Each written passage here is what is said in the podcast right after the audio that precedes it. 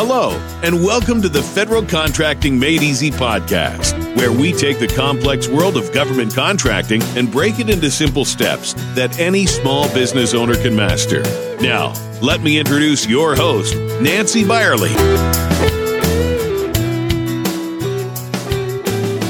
Hello, and welcome to the wonderful world of federal contracting made easy, where it's our job to take the complex world of government contracting and break it into simple steps that anyone can master.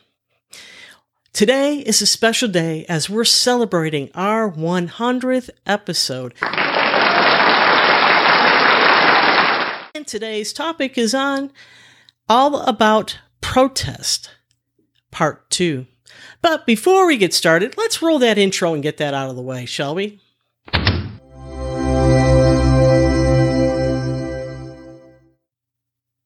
Welcome back. Now, before I get into today's topic, there's two things I want to talk to you about. The first is I want to talk to you about an opportunity that's available to my viewers, and that is Federal Contracting Made Easy is now on Patreon. Patreon allows viewers of our blog, podcast, and YouTube channels the opportunity to join our niche community. This means that you will have access to Patreon owning videos and our blog. I will be posting information such as agency open houses, changes affecting contracting and regulatory changes, and much, much more. Podcast and YouTube channels the opportunity to join our niche community. Depending on the level of membership you select, you may have your name mentioned on our videos and an opportunity to meet me as a group and ask those pressing issues. There's also an opportunity for you to meet one on one when we can spend about a half an hour going through your specific issue if you like that also. Don't wait. Stop the video now and sign up on Patreon. I'll have a link in today's show notes and also on the description, video description. If you prefer to support our channel, we do accept one time donations through PayPal Me. That will also be in today's show notes and again in the description. The second opportunity I want to talk about you is our 100 episode giveaway. So we have official rules that we have to follow for YouTube, and I'm going to go through and explain those rules right now. So Byerly Enterprises, which is the company that I have, is sponsoring this video. Federal Contracting Made Easy is a subpart of Byerly Enterprises. Only those individuals located in the United States and its territories are eligible for the giveaway. This excludes anyone from outside the United States. The giveaway starts on October 18th at 6 a.m. Mountain Daylight Time, and it will end on November 1st at 6 a.m. Mountain Daylight Time. Winners will be selected on November 2nd and will be notified via KingSumo. What's up for grabs? Well, it's the Small Business Guide to Government Contracts by Steven Koprince, with a retail version of approximately $28.08. Your odds of winning are approximately 1 in 350. In order to be eligible for the giveaway, there's three things that you're required to do. The first one is to subscribe to the YouTube channel. The second one is to subscribe to the podcast. The third one is to like my Facebook page. The winner will be selected randomly. And remember, there's four winners in this case. Now, let's get on to today's topic protest procedures. Remember, the government's goal is to ensure effective and efficient expenditure of public funds. They also want fair and expeditious resolution of protest to a solicitation or award of government contracts. As a result of these goals, the government wants to reduce the number of cases that go outside the agency. Therefore, the government regulation was written to direct that prior to submission of a protest, the contracting agency and all parties use the best efforts to resolve the concerns with the agency contracting officers through open and frank discussions. What happens when you cannot resolve the problems at this level? Well, you, the contractor, can submit a protest to the agency. As a result of that protest, the agency must provide for inexpensive, informal, procedurally simple, and expeditious resolution of the protest and to use, where appropriate, alternative dispute resolution techniques, techniques, third party neutrals, or even another agency's personnel. For specifics on filing protests, that's coming up in later videos. Let's talk about protests prior to contract award. If the agency receives the protest prior to the award of a contract, the agency will not award that contract until a decision on the protest has been determined. However, this depends on the agency's need for the items.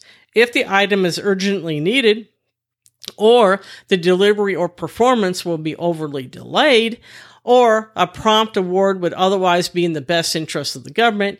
Yes, I did say those five little words again the best interest of the government. However, this doesn't let the government off the hook, but to be honest, the government rarely uses this option. What happens when the protests are received after the contract is awarded? Well, that's what we're going to be discussing next. Or when a protest is received within 10 days after contract award, performance on that contract will be suspended pending the decision of the protest. If the protest is received 10 days after award of the contract, the individual agency procedures will determine how that protest will be handled. The agency may suspend the contract performance or terminate the contract unless it's likely that the award will be invalidated and the delay will not be detrimental to the government's best interest the contracting officer has to notify all other eligible offerors of the protest, especially when the award will be suspended, suspended pending resolution of the protest. Although the FAR encourages contractors wishing to protest to seek resolution within the contracting agency before filing a protest with the Government's Accountability Office, otherwise known as GAO, the regulations do allow the party to file with GAO for resolution. However, a word of caution. Filing a protest with GAO and bypassing the contracting officer and the buying agency will be the end of the line for your protest. The GAO's decision is final and you can't appeal it anywhere by keeping your avenues of protest and appeal open by protesting first to the contracting officer or agency has other advantages. The contractor protesting can often gain additional time to gather more information that will assist the contractor later if they elect to protest to another forum. Now, not all protests can go to GAO, and we're going to talk about the ones that can't go to GAO. Contract administration. The administration of an existing contract was within the discretion of the contracting agency. Disputes between the contractor and the agency are resolved pursuant to the dispute clause on the contract and the Contract Disputes Act of 1978.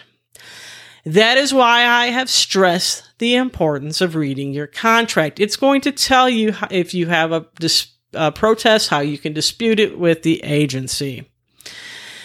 Also, GAO cannot make decisions regarding 8A awards to minority and socially and economically disadvantaged businesses unless there is a possibility of bad faith on part of the government or a violation of the reg- regulations there are certain things that the Small Business Administration has to handle, and they're the only ones that will receive it. And they are challenges to small business size standards, standard industry classification, known as SIC code, or to be more specific, the North America Industry Classification Code. If you wanted to protest the NAICS code selected, then you have to go through SBA for that. And lastly, any issues relating to 8A awards to minority and socially and economically disadvantaged businesses. Of course, SBA will not handle any protests showing bad faith on part of the government officials or a violation of the regulations. Alternative determination of responsibility by the contracting officer. A determination that a bidder is capable of performing a contract will not be reviewed unless there is a showing of possible bad faith on part of the government officials or that definitive responsibility criteria in the solicitation has not been met. Procurement integrity. GAO will not review a protest for procurement integrity violation unless that interested party has reported the information it believed constituted evidence of the offense to the contracting agency responsible for that procurement within 14 days after you first discovered the possible violations. Also, protests filed outside the required time limits. If you file your protest late, it will not be heard. Protests that lack a detailed statement of legal and factual grounds of protest or that fail to clearly state legally enough grounds of protest as required by the regulations. Procurements by agencies not under the jurisdiction of the Federal Property and Administration Services Act. Subcontract protests. GAO is not going to consider subcontractor issues unless the agency has agreed in writing and the award is made by or for the government, such as when a contractor acts as a purchasing agent for the government. Am I required to hire an attorney? No. You are not required to hire an attorney. However, many contractors retain an attorney due to the benefits that they bring to the table. Attorneys are familiar with GAO's bid, pro- bid protest process and with the procurement statutes and regulations. The regulations state that if you win your protest, the contracting agency will pay your attorney's fees, but there is a cap. Currently, it's at $150 per hour. If the fees exceed that, exceed that amount, then you have to show special circumstances to justify the higher amount. However, this may or may not be the case. It depends. Remember that you have 10 working days to file a protest with GAO after learning of the agency's decision. The GAO then can take up to 60 days to respond. If there is an adverse decision by GAO, the contractor has the option to file a notice of appeal, which can add another 90 days. Or you can file a suit in the Federal Court of Claims the Court of Federal Claims can take up to another 12 months. Appeals by either party to the Court of Appeals for the Federal Circuit can take another 60 to 120 days. All in all, it can take up to four years to get a hearing on claims over $50,000, although trial stage has been reached within two years in the Federal Court of Claims. To protest or not to protest, that is the question. The decision is ultimately up to you. Make sure that you think this decision through. In my career, I have seen companies protest every contract that they lost. This is not a good idea, as this can create an adversarial relationship that can work against you on current or future contracts. If you must protest, you must have a real reason and you must have evidence to support your claim. If you decide to protest, it's best to get advice before you do anything. You can consult with your local procurement technical assistance center, or better yet, you should have an attorney on your team. Talk to them. Start by first educating yourself on the requirements and procedures and your rights under FAR Part 33.1. FAR Part 33.1 covers protests. I will have a link in today's show notes chances of winning a protest. So, what are your chances? Let's be honest. Well, they change each year. So, let's go through and talk about 2018. In 2018, GAO had 2,474 cases filed. Their effective rate was 44%. What does that mean? This means that 44% of the cases saw some sort of relief from the government. Okay, so that's roughly 50, 56% uh, that didn't. So over half didn't get any relief. Remember, the stronger your protest is, the greater advantage with the buyer and the agency. Make sure that before you file a protest that you consider a cost benefit analysis. The opportunity to claim a lucrative contract award is generally enough to justify the expenditure of time and resources. However, when the government ignores its own procurement errors and forces a contractor through unnecessary paces, it's good to know that there is a way to get back your costs. Let's talk again about do I need to hire an attorney? As I've discussed in prior episodes, it's always advisable to have a team of advisors available to assist you with your business decisions. Filing a protest is one of those times when you want to seek the advice of your attorney.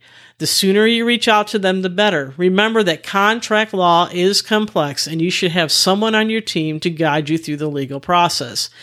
Yes, attorneys are expensive. However, they could be the difference from winning your protest or not. As always, it's up to you to make the decision on whether to seek your attorney's advice on this matter. You can file a protest without an attorney. That is a decision that you have to make. I can only tell you what I would do if I were in your shoes. Well, that's it for today's video. Next week, we're going to walk through protest procedures. Make sure to subscribe and click on the notification bell so that YouTube notifies you when we have new videos that are released. Also, please leave a comment, especially those on my podcast, if you would do me greatly the favor of leaving feedback on the um, iTunes. That would be greatly appreciated. And as always, until next time, be safe.